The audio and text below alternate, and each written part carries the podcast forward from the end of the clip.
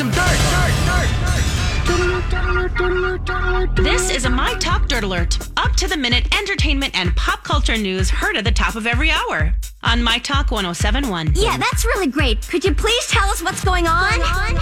Well, Taylor Swift recently introduced her new song Betty from her folklore album on country radio and shared the meaning behind her single, which we were speculating and we kind of knew. She revealed that the name of Blake Lively and Ryan Reynolds' third daughter, yeah, inspired that she, because she said, quote, I named all the characters in this story after my friends as kids and I hope you like it.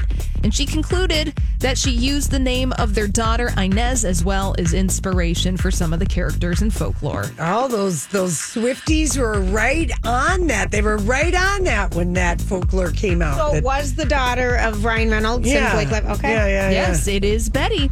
And Betty. and- Betty. That's a great name. Betty. I have an Very. Auntie Betty. We have an Auntie Betty. yeah. People don't name kids No. their kids Betty anymore. No, but I think that's starting to come Maybe. back. The, the older names are kind Okay, of making it. in popularity. Uh, Antebellum, the time bending horror film starring Janelle Monáe, is the latest movie to premiere on digital rental platforms Oh, in yeah. Mm-hmm. lieu of going to the movie theater. So you'll be able to watch Antebellum on demand on September 18th.